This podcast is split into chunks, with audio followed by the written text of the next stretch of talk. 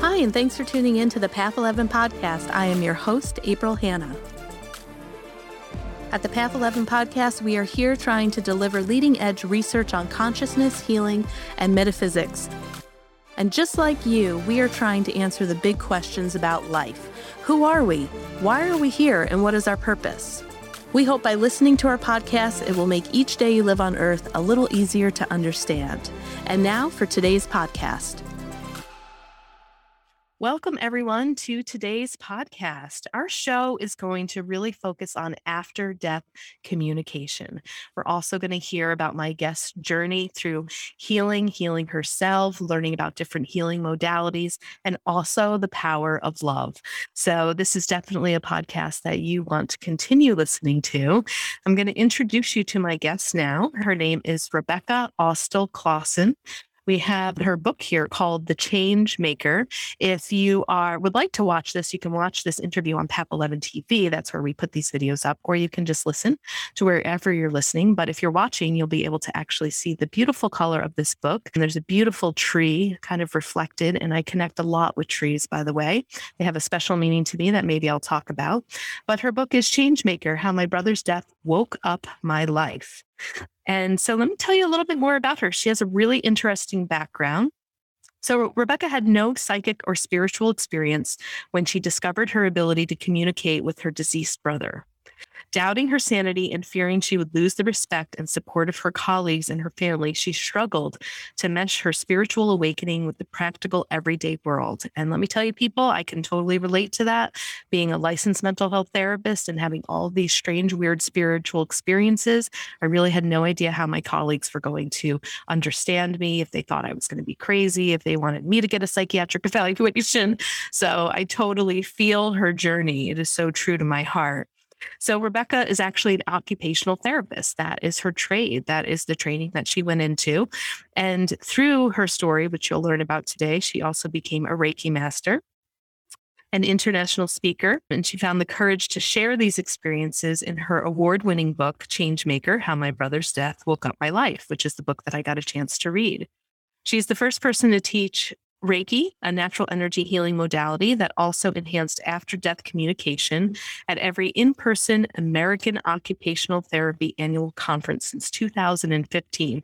So, can you believe it, guys? She is actually there teaching this stuff at the Occupational Therapy annual conference. Love it, amazing, and also at multiple universities. She is also the first to teach Reiki at the International Association for Near Death Studies online annual conference beginning in 2021. So she also teaches empowering after death communication online and in person, and we will put her website in the show notes. She's also going to give you all a free gift, and she is more than happy to send a personalized signature book plate for anyone that purchases her book, Changemaker, and emails their address to her. And we will also put her email address in the show notes for you if you would like that. So, Rebecca, welcome to the Path 11 podcast. Oh, thank you so much. It is absolutely a delight to meet you. I'm thrilled to be here. Yes, I'm so glad you're here. And I found Rebecca through a, a, friend, a person who was on our podcast a couple of times. His name is Dave Roberts. You can search the archives. And Mike and I are on a journey this year, 2022. We are starting to begin filming for after death communication documentary. So we have another documentary coming your way.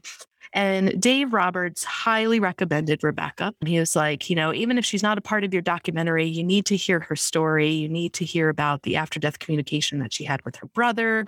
She wrote a book. It's wonderful. And he said, there's only two people that I really trust in this field, and Rebecca is one of them. So, Rebecca, he really feels and speaks very highly of you that, you know, you're somebody that's very grounded in this field, that really comes with a lot of respect and you know really believes that the story that you have is true and and is just a beautiful story of after death communication.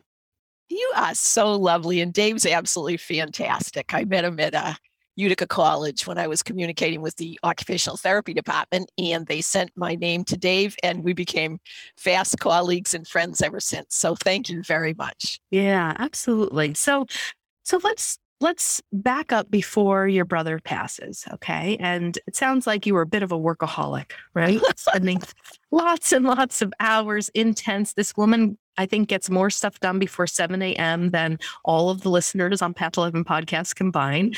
So, you know, you kind of have like that intense energy of like work is your passion. And you also have a family and a husband and two children, but yet very productive. I feel like you're a very productive soul, a soul that is here to like get work done and get it done thoroughly, quickly, fastly, and has a lot of work to do here. So, Kevin, you kind of back us up to your occupational therapy world and then how your world began to change when you when your brother got rushed to the hospital. You have definitely got me. That is exactly correct. I do work all the time. I love to work. Work's my passion. And I uh, have started five private practices. And when the book was written, I was on my fifth one and it was growing. At that point, we had 80 staff and I was working in all different types of rehab settings and very um, science based and traditional, providing school system rehabilitation, outpatient services. And my brother had come out that he was gay when he was in his early 20s. And when he was in his early 30s, it was in the mid part of the 1990s. And it was a horrible time for people that had AIDS because people were dying. Absolutely. If you got AIDS, you died. And so I was just casually talking with my brother. We were at Cape Cod. You'll hear the Boston accent.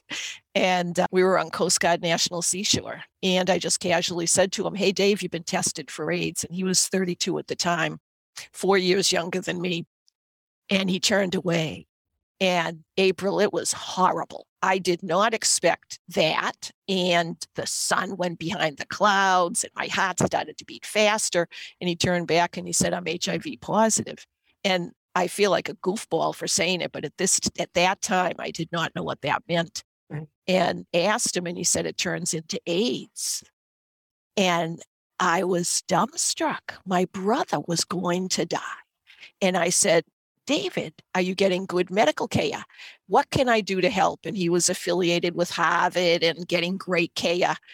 And he said, please don't tell anybody. I don't want to be treated any differently. I'm taking all the precautions. And so what happened was I had no support system. And because, of course, I agreed I'd do anything. And I found myself in a bookstore in a New Age section, which I didn't even know the word New Age, had no idea that was even a discipline or a genre. And I started to read books on the afterlife, which I also didn't know that that was even a possibility. And I sent some of these books to David. So when he passed, he was aware that there was a slight possibility that maybe he would still be alive. And six weeks after he passed, I'm filled with grief, of course, couldn't understand it. I think everything in life is positive. I was riding my horse through a Christmas tree farm, and it was a beautiful day. And it was the first time that I opened my heart and said, Thank you. Thank you, universe, for this beautiful day. I closed my eyes, and there was my brother. And he was in human form, wearing a black and red plaid flannel shirt, dungarees, and sandals. I had never, ever, ever heard or done anything like this before, but it was real. And I started to talk with him and realized within a second I could just send thought. And he was great and I was great. And I looked to the right, and there are my grandparents, Abe and Bessie Dole from Wellesley, Massachusetts. They had passed about 10 years ago. Edward, one of David's very good friends who had passed six months ago, a friend of mine, Holly, who had passed 20 years ago. And the story goes on. But that was the first time that I believed that life was eternal. And I went to look for a teacher, found a shaman, learned Reiki, and had a wonderful time. Absolutely wonderful time. But I didn't tell hardly anybody this was happening. This is the mid 1990s, and people were not talking about after death communication. Yeah. And so I, love it if you could also tell the story. It almost feels like story of the the manatee Oh, almost as if you were having a shared death experience with your brother because something happened before he died. And you kind of had this really amazing vision. And it reminds me a lot, and I know you'll understand this because you kind of talk about the bear in your book, but you know, in shamanism, some shamans work with power animals or spirit animals, you know, and that the animal kingdom specifically like is nice communicator between both worlds. You know, spirit can really enter into the animal kingdom because they really have no ego. They have, you know, no agenda really here in life. So it can make it very easy for us to communicate with our loved ones through the animal kingdom, you know, and a lot of times our loved ones will give us signs and symbols through the animals. But you kind of had this really, I think, amazing vision experience with your brother's spirit while he was he was still alive, I understand from the book, but reunited with a friend of his, one of his best friends. And this image, this metaphor, this story came through to you in the vision of these animals. And then we later find out, I don't know how much I should give away in your book, of why your brother chose this certain animal. So, can you tell that story? Yes. And you explain that so beautifully. I love the symbolism of animals that you just brought forth and such. I thought David was going to pass uh, one night. He was in the hospital and all his friends had come in and our relatives, and it was very sad. And so I didn't want him to pass alone. And so I got permission from the hospital to have a hospital bed and stay with my brother. At this point, he's on a ventilator. He was in a essentially a coma. And I woke up at three o'clock in the morning, and it's interesting that it was three because numbers are significant, and three often means mind, body, soul.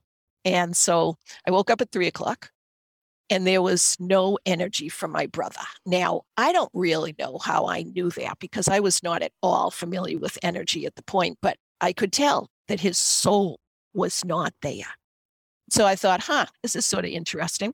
I'm 20 minutes from my parents' home. I guess I could go back, but what would I say? David's body is still there, but I didn't feel anything. I mean, that seems sort of silly. And so I picked up, David had a quartz crystal and I picked up his crystal and it was gray and mottled. And he had been carrying it around with him for a while. And then I picked up his friend Edward's crystal, who had passed, and I got a little tingling. And I had previously, that couple of days ago, gone into meditation, which I didn't even know how to do.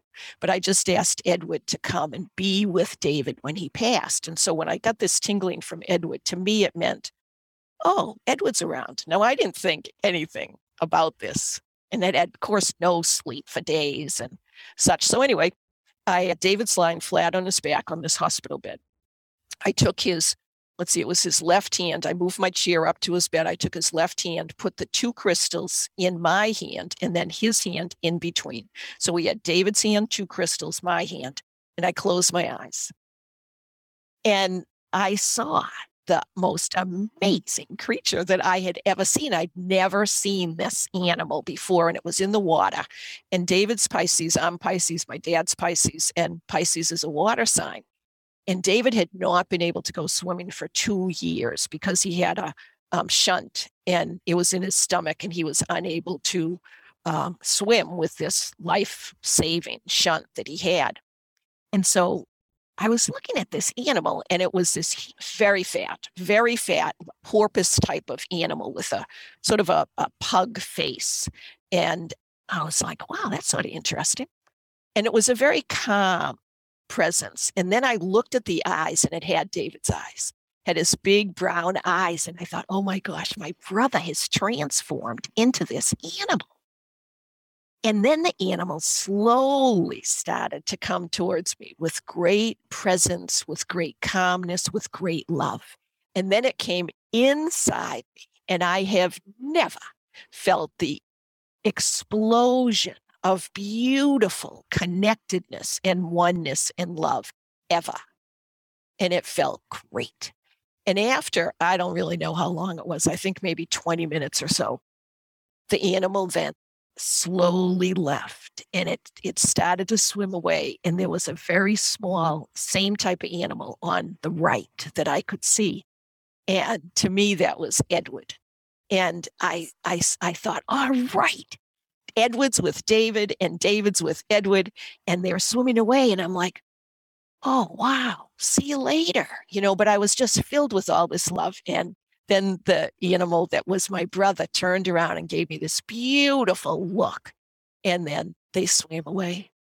And it was a shared death experience. And I did not know the name shared death experience when I was writing the book, but I know it now. And it was absolutely fantastic. And that morning, my parents came in, and I was so filled with love. I also love trees. And so after this, I'm like, oh my gosh, my brother's alive. He has a past. He's not dead. He's just transformed. And I went outside and hung out with some trees and just sort of calmed myself. And at about 7:30 in the morning, my parents came in. And my dad's a minister. So you would think that I would have thought that maybe there's an afterlife, but I didn't know that. And we never really talked about it. And I said to my parents, David's alive, David's alive. And my dad looks at me and he says, Now, Becky, why are you thinking that? And what's happened? And I explained what happened. And he was so calm. And he said, People deal with death in all sorts of ways. And that's what they said. And he didn't say I was nuts. He didn't say I was psychotic. And I'm like, okay. And so it really was quite a spectacular experience. And later, a couple of months later, I was looking, I had drawn a picture of this animal. Yeah. And I was looking at, at I think it was Life or Time magazine, and I saw it. And I'm like, holy moly, this is the animal. And I started to cry. And our kids at that time, we have two boys, Kenny and Ryan, and my husband, Jeff, knew that I had drawn the picture. And I pointed at this picture. And he says, That's what you saw. And I ran upstairs and got the picture and compared it, and then explained to our I think they were five and seven year old sons, what had happened to me. And they uh, listened and heard it. And my husband was extremely supportive, thank goodness. And it was a manatee. And so I'm like, now, my gosh, why? Why would David? I didn't even know what a manatee was, but manatees are becoming extinct. And so for me, that was the relationship. And it was really quite quite spectacular. And so I immediately, of course, went into the Save the Manatee Foundation and such and gave big donations. And, and it's really been magical to continue to receive messages and signs and symbols and visits from my brother. Yeah, and and didn't your brother, when he also it was in another after death communication, had explained to you why he came through as a manatee and kind of showing the correlation between people with AIDS, you know, and how he kind of felt about that. And I didn't I didn't realize until I read your book that manatees were, you know, going extinct and how they could really be um, harmed by like the boats and the engines or the blades and things of that sort. So, would you like to talk about that a little bit? Sure. David had been to Florida a lot. And so he was familiar with manatees. And so to have that symbolism of the manatees becoming extinct and people with AIDS becoming possibly extinct. I mean, just thousands of people were dying of AIDS all the time. And David had it for seven years, or he was HIV positive for seven years. And so he was at the time considered a long term survivor. And thank goodness people now with HIV are not automatically proclaimed as being on the road to death. It really was quite interesting to learn at that stage how people that have passed can use animal signs and symbols to communicate their thoughts, their presence, their values with us. Yeah. And so I, I was curious as I was reading your book, and you kind of mentioned it more towards the end, that your family kind of started getting used to you um, saying, Oh, I've been talking to David, or David's giving this message. But what was that like, you know, with your dad kind of being a minister? And here you are, you're like entering into this world. I, not only are you talking to David, but you're talking to fairies, right? you end up getting introduced to the fairyland, and the fairies are communicating with you in your meditations and it looks like you're doing channeled writing and you know you're downloading all of this stuff so i'm just you know curious how did you deal with that and, and your family and you know kind of overcoming some of that fear to eventually share with them the communication that David was having with you. April, it's so fun talking with you. It was it was quite something. My family was supportive, thank goodness. Now, not everybody believed, but they did know that I was quite passionate about this and they would listen. My husband was the number one support. And so that that was just great. I did not share this hardly ever with the occupational therapy colleagues that I had, except there's a funny chapter where I did go to the American Occupational Therapy Association annual conference. And I had just written a chapter on home health and OT or something. And people said, So, Becky, how are you doing? And I had met the fairy realm and I didn't even know fairies were real, but I did meet them. And I explained that when I met people, and they looked at me like I was nuts and I had no filter. And it sort of put me back organizationally within the National Association, I'd say about 10 years. But, you know, it was so valuable and so pivotal to my growth as a person that I realized I did need to have a bit of a filter. But what happened with me was that I had two I almost had like two pots in my brain. I had my science, occupational therapy, pract- private practice, entrepreneur brain. And then I had the shamanic, the Reiki, the after death of communication, the automatic writing, the training that I was getting as the other part of my brain, but it was like two separate type of things. And I would get up at three o'clock in the morning and go to work. And then at seven o'clock in the morning, I would stop work and go horseback riding. And during the horseback riding through the woods, I would meditate a lot and would write it down and had all sorts of incredible experiences. And then I would go back to work and I'd go back to work at like noon and um, stay until seven or eight at night. And that happened all the time. And so it was like these two separate parts of my life, with the best part at that point was communicating with my brother, learning how to do that, and I was trained by a woman, a shaman named Nancy Ariel, and I spent three to six hours a year for that first year with her. And she taught me a huge amount.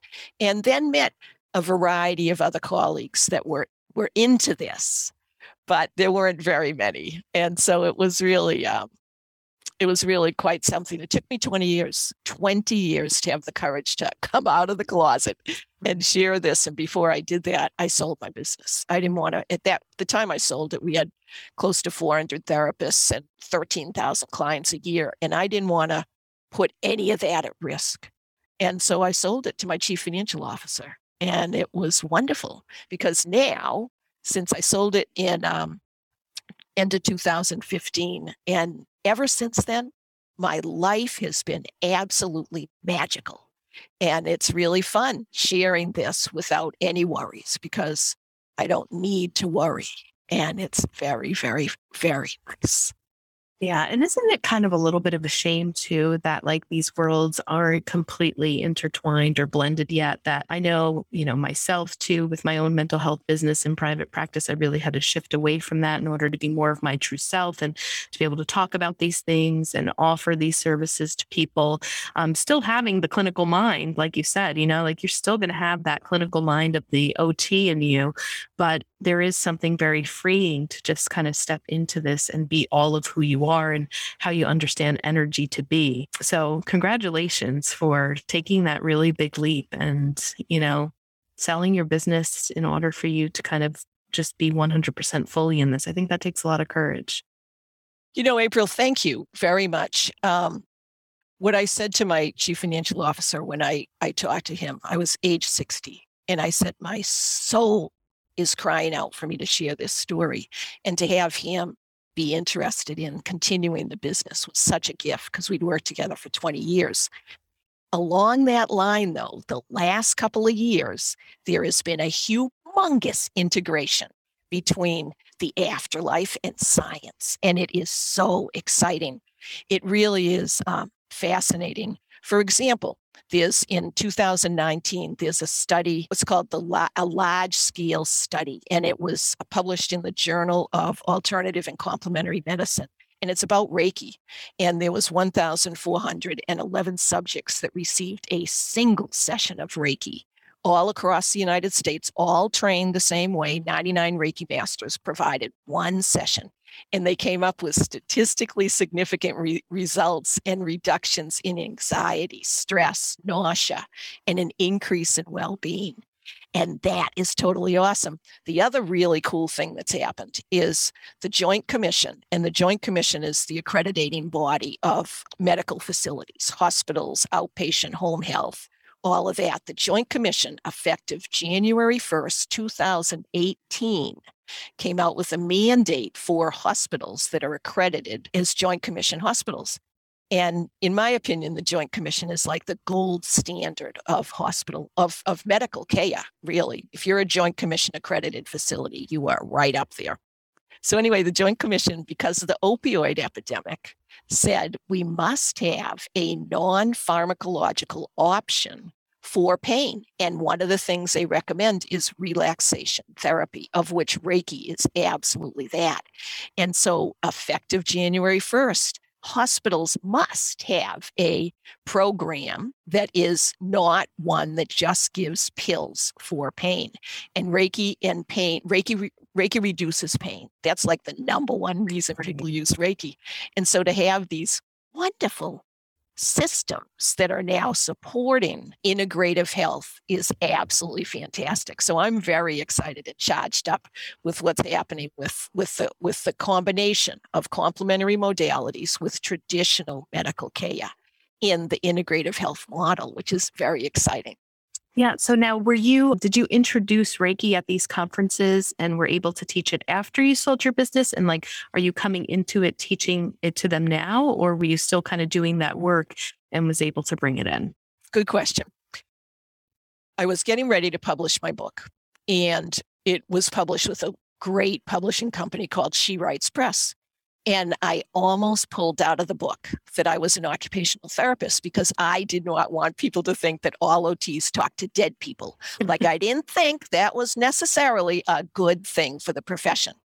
And I went to an American OT annual conference, which I planned the birth of our two children around me going to these annual conferences. So like I'm pretty familiar with with the AOTA annual conference. And uh, on that subject, my mom said, You're never going to be able to do that. And actually, it worked. Actually, it worked. So I'm like, All right, great. So, anyway, I go to this AOTA annual conference. It was in 2014. And there was a poster on spirituality. And now I knew we did something about spirituality, but I had no idea what it was. And I stood in front of this poster. It was by Anne Marie Hansen from Duquesne University and thought, oh my gosh, there is a place for what happened with me in my profession. And at that point, I thought, wow, I wonder if I can submit a proposal which is a blind review proposal to teach Reiki. And by golly, it got accepted. Now, I'd been on the proposal review committee a lot. And so I had an idea about how to write these and the validations that were needed and all that. So Reiki level one was taught in, um, in 2015. And then I teach it in one day. You know, mm-hmm. people can learn how to give Reiki to yourself and others in one day.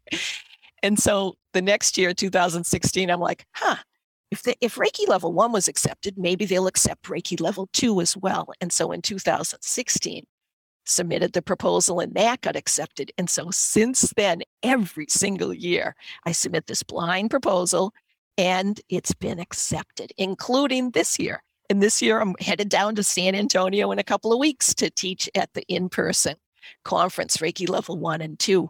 And let me just continue on that just a little bit. During COVID, I had all these Reiki trainings all over the country and medical universities and national conferences and all this. And I'm like, wow, this is sort of interesting. Now, what am I going to do? And so I, I took a class on how to do online training. And lo and behold, Reiki works great online, which I was very surprised. But I do um, experiential breakout rooms where people have one to one experiences, receiving and sharing Reiki with three different partners, and it works great. And so I've been doing what's called Reiki immersion online for the last couple of years. Actually, I'm, I'm teaching it tomorrow and then next week, but I teach it in March. And so Reiki works great in person and it works great online. And so it's been really, really, really fun to share how we can help ourselves heal and help others heal. And if you don't mind me just can I just go on a little bit on that? Yes, please. So so I have been teaching it at, at the AOTA annual conference and Duquesne University calls me up in 2017 and they said, Becky, a number of our faculty, OT faculty, have been to your uh, presentation for Reiki, and we would like you to come and teach it to our students. And I'm like, okay, great. And so I went to Duquesne University in Pittsburgh, Pennsylvania. 40 OT students were there. And I walk in and I always set the room up very lovely, spa type environment. So it's relaxing and comfortable and, and welcoming. So I said, Hi, I'm Becky Austill Clausen, and I'm here to teach you Reiki. How many people are familiar with Reiki? And not one person raised their hand. I'm like, Whoa, this is going to be interesting. And then the next day, Duquesne had partnered with the Pittsburgh chapter of Pennsylvania OT Association.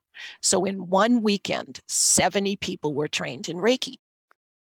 At that time, 70 people trained in Reiki, most had no idea what it was go 20%.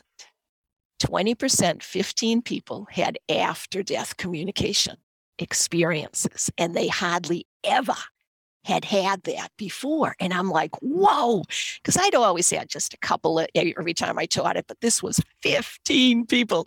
And I'm like, okay, great. Reiki really does facilitate after death communication. And so it's been really fun to meld the two the self healing, helping others heal, and facilitating after death communication.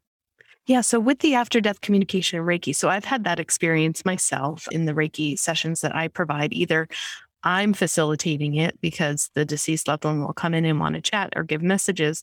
But I've also had my clients connect with their loved ones or feel like that they got messages or saw their their father, their mother. So is that the experiences that you're talking about of what they experience with the after death communication? Or is there something else that you do within your training to elicit to teach them how to do that? I do not teach them. Uh, now, now, the last couple of years, I, I talk a bit more about it, but my classes are approved by the National Board of Certification for OT. And I'm not necessarily one to say, you know, OTs can teach people how to communicate with those that have passed on. Like, I'm not going there with that. so I'm pretty science based, but I do tell the story. I tell the story about how I learned how to communicate with my brother. Well, I didn't really learn it, it just happened. And then I learned it. Right. and so it it does allow people the awareness that we can communicate with our loved ones. And so these 15 people, and I counted them, I'm like, whoa, this is like amazing. They had their own experiences. And the first one, you know, somebody raised their hand and said, I just want to let you know that I I just talked to my grandmother. I just talked to her. Or another one said, I just saw my dad who had passed, or I just saw my aunt. And it kept going on and on. And once someone, once person said it, more people said it. and they were like a little nervous, you know. And it was fantastic. And so then I subsequently went to Lily Dale, which is this wonderful place of psychics and spiritualists. And they asked me to teach after death communication there. And I they even gave me a bigger room because we had so many people. And it works, you know, it really works. It's it's really quite fun. And you don't have to have Reiki, but Reiki raises the vibrational energy so that we're in an easier place to communicate with our loved ones that have passed on. Right, exactly. And also kind of, you know, that meditative component too. When, like you said, when you are relaxed, the mind is stiller, you know, you're able to access into the realm that isn't the 3D, you know, that isn't kind of the busyness of what's going on right here.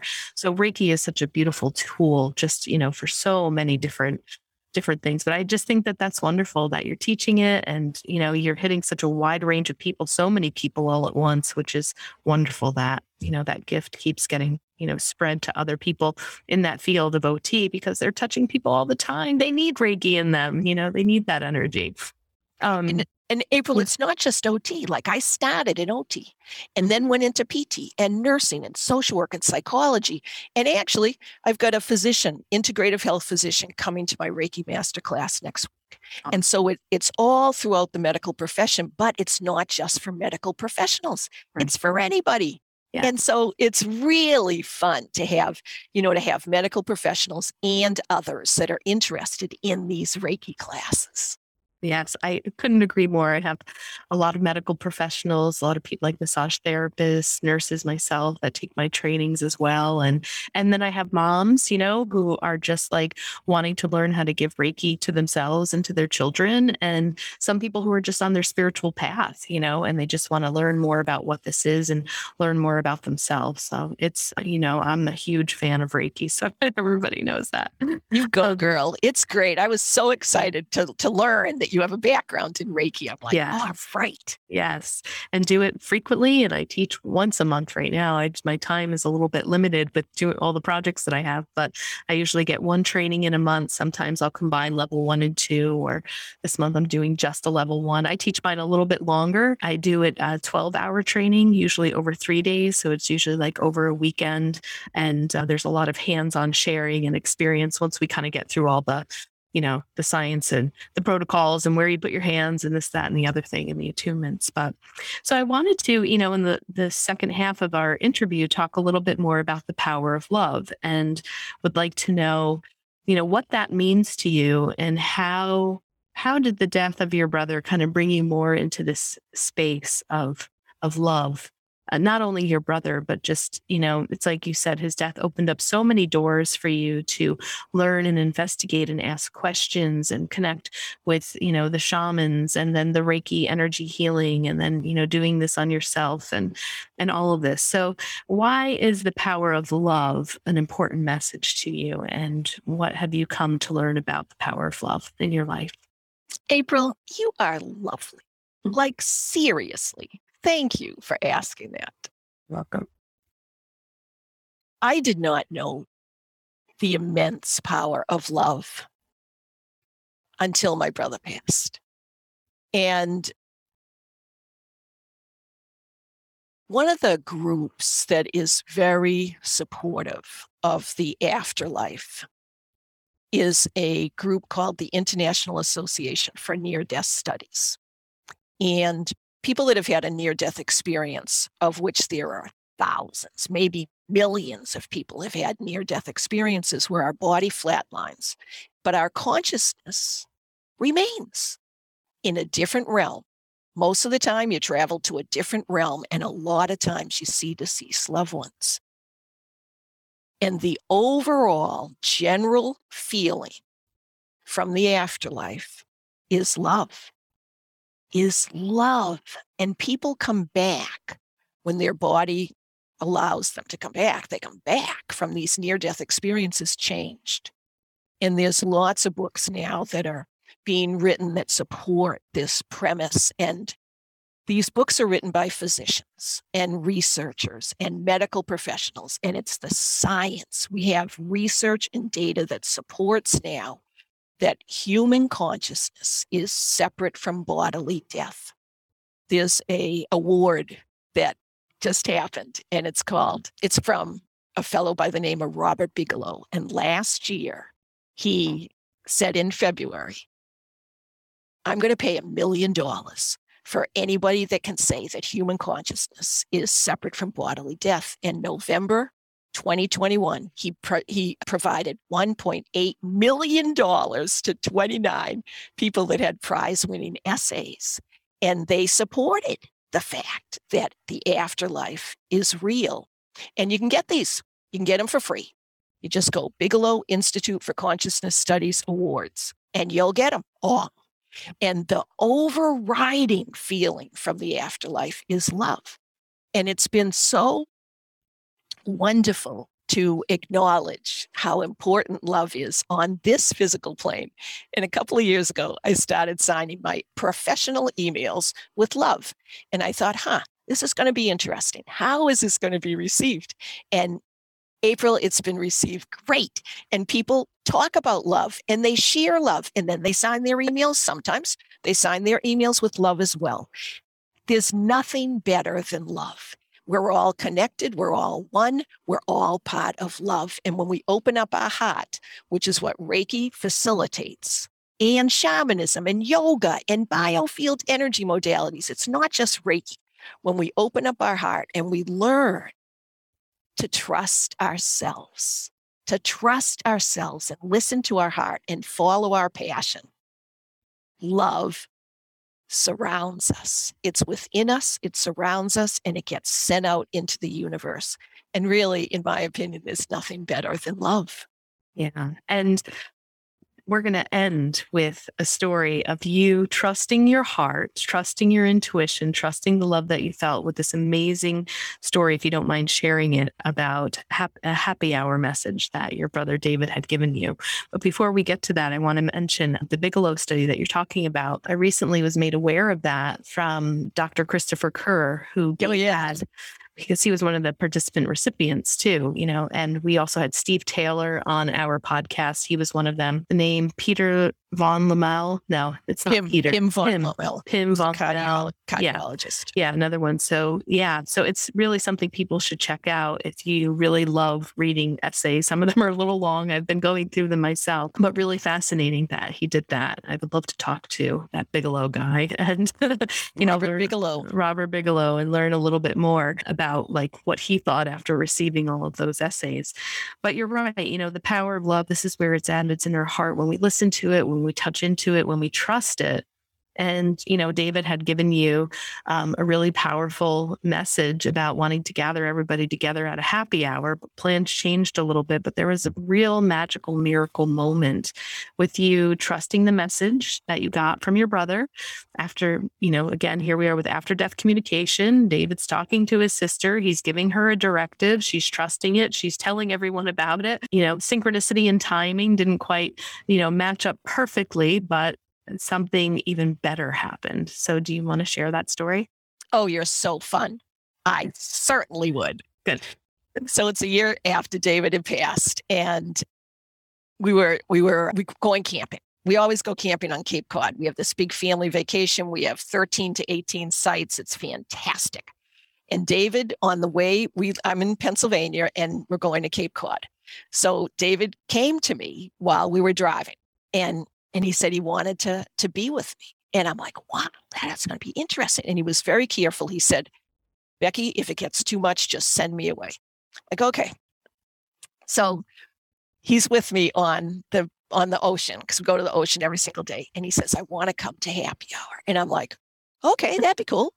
And I said to my parents, I just want to let you know I heard from David and he said he'd like to come to happy hour. And dad looks at me and he says, let me talk to your mother a little more about this. And so he came back to me about an hour later and said, you know, some people might not be as comfortable with having David at happy hour, but why don't you have a special, I don't know what you would call it.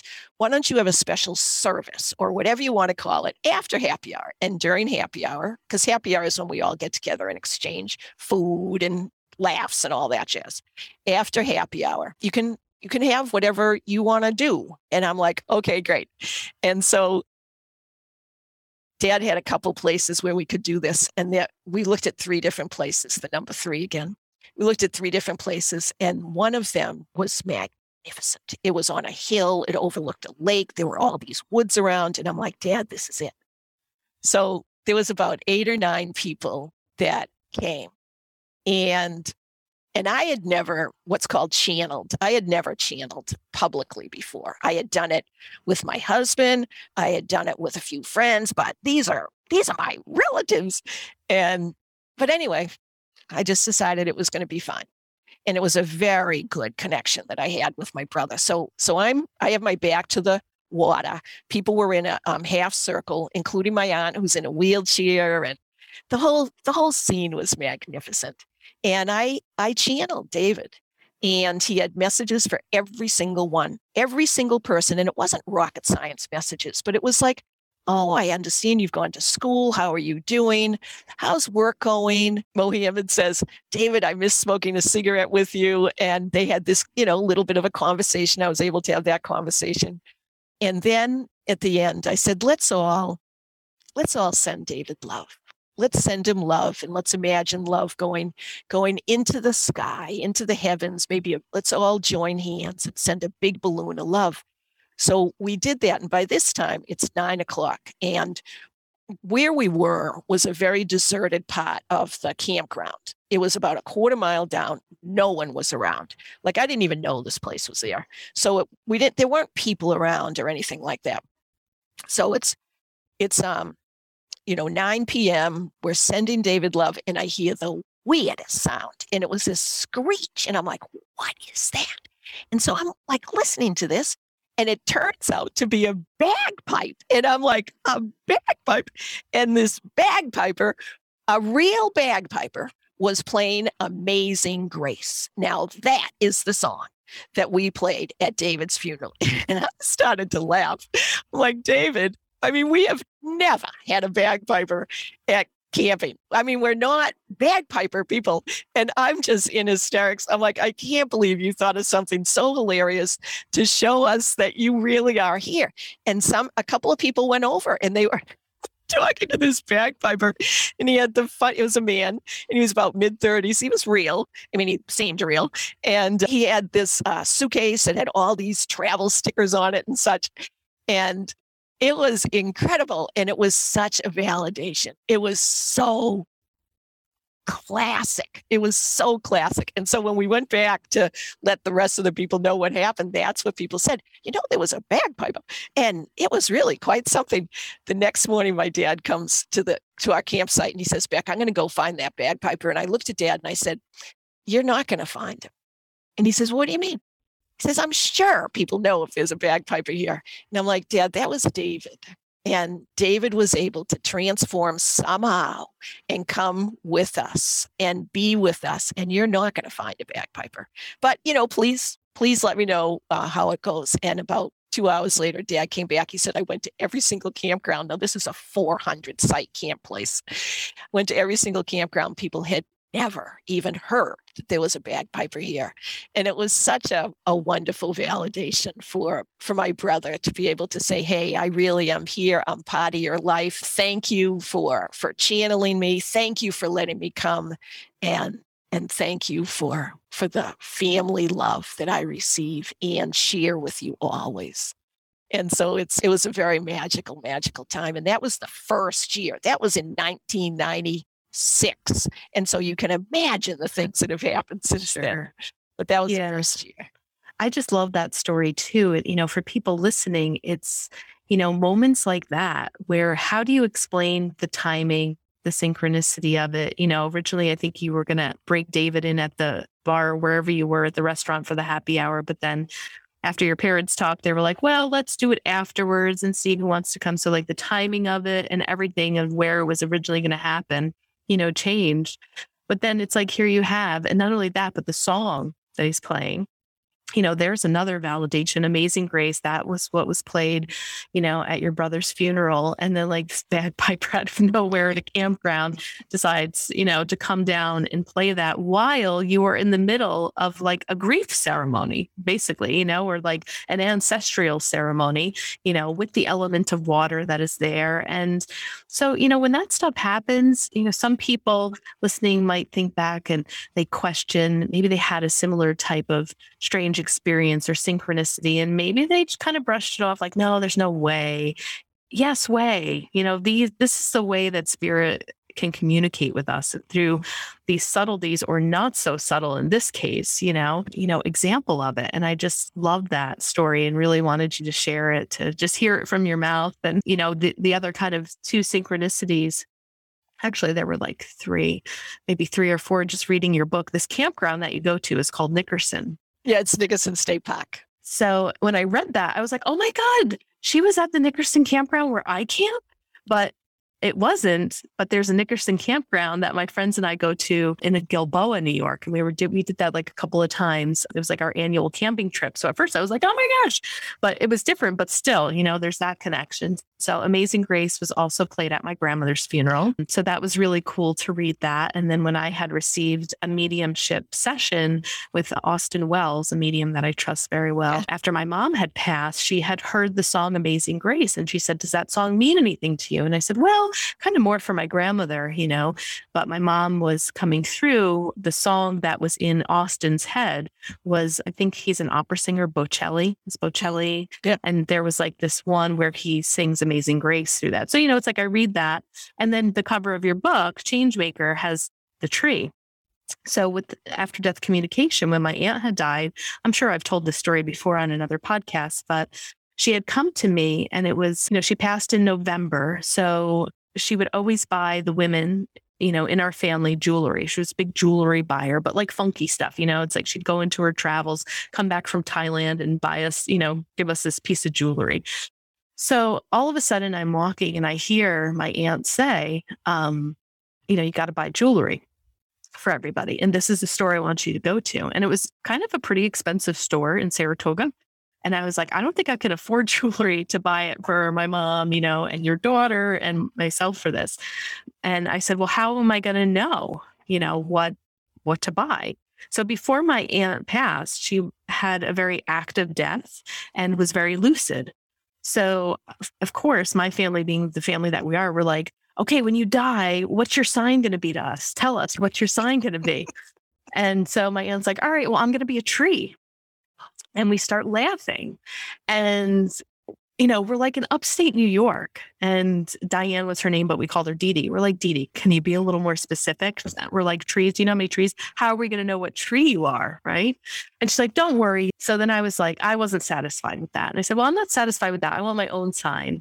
And uh, I lived with her one year when I was in sixth grade, and she would always play Simon and Garfunkel when she would clean the house. So I was like, all right, whenever I hear Simon and Garfunkel, that's how I'm going to know. So I've had that moments with her when she has piped that, you know, any Simon and Garfunkel song through. Actually, the day of her wake, went to a restaurant right afterwards. So, anyway, but back to the tree thing, right? So I'm like, okay. So then I'm getting this message. You have to go and buy the, the ladies' jewelry for me for Christmas and give it to them as a present. Go to this store. And I'm like, okay, this, I'm not even going to be able to afford it. How am I going to know what to buy? Walk into the store and what, what is the store displaying? But the tree of life jewelry.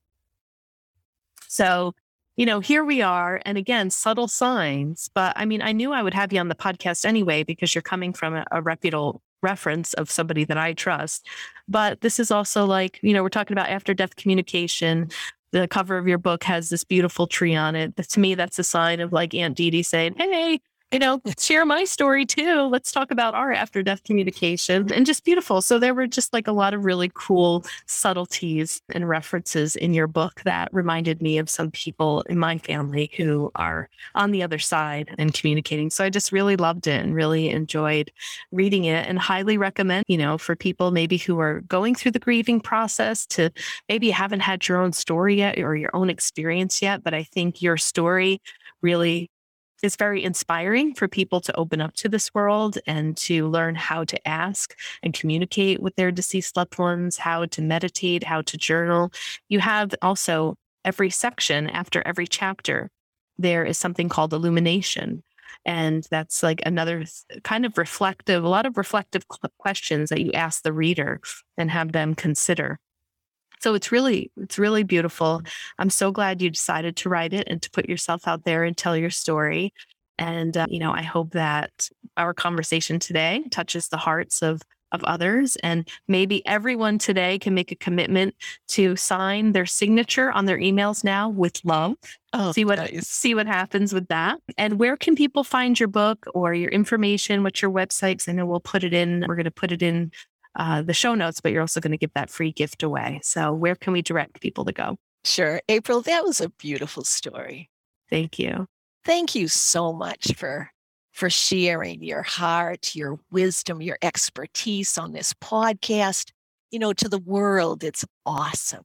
It's awesome way to go and you know that's what that's what you and i teach is to pay attention to the synchronicities and to trust and to ask and to believe and to share love like it's absolutely fantastic and so people can get me by emailing me becky at and then it's quite the name rebecca r-e-b-e-c-c-a austill a-u-s-t-i-l-l clausen C-L-A-U-S-E-N dot com.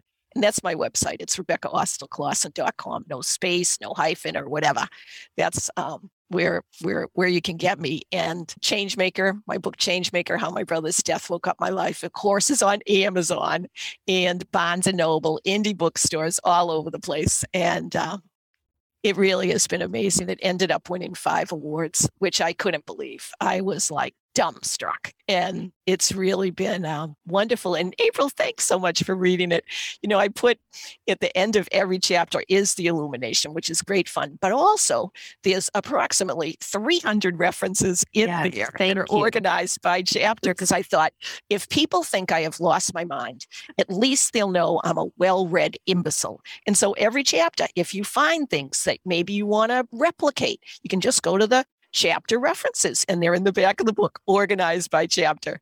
And so it's it's been a blast. The whole journey has been a blast. And being here with you is magical. Thank you very very much Yes, and thank you. It's been magical for me. And thank you for that reference list because, of course, I went right to after death communication to see, like, what have I missed? Who could she recommend? What else, you know, can I look up and do my own research? And I found that really helpful and loved that. But, you know, I would say your story really touched my heart. It was a lot of fun to meet David through you and to read your story. And I applaud you for all the beautiful work that you were doing, that you continue to do, and how you're changing lives. And, you know, you are just the type of person that I love have uh, love having on this podcast, you know, and bringing you to the world of my listeners and just like keep spreading it, right? Like keep that spider web just kind of spreading out and touching more people. So thank you so much. This was wonderful. If you write another book, you keep us on your list and uh, you come back on, and we would love to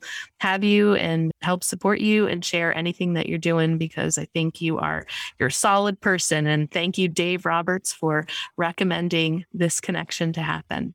I agree. Thank you so much. And when I went to your website and I'm like, I'm looking at all your quotes, I'm like, yes, yes, yes. And so thank you very much. This has been a blast. And so Awesome. I hope you have a great day. Thank you, listeners, for listening and for believing, for believing in the power of love and after death communication. It's absolutely a wonderful way to continue our relationship with our loved ones living beyond.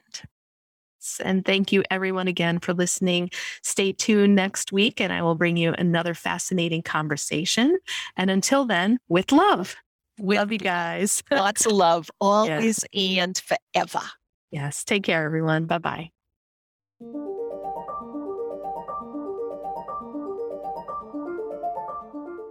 Thanks so much for tuning in to today's show. If you haven't already, please subscribe and rate and review the Path 11 podcast in Spotify, Apple Podcasts, or wherever you listen to your podcasts.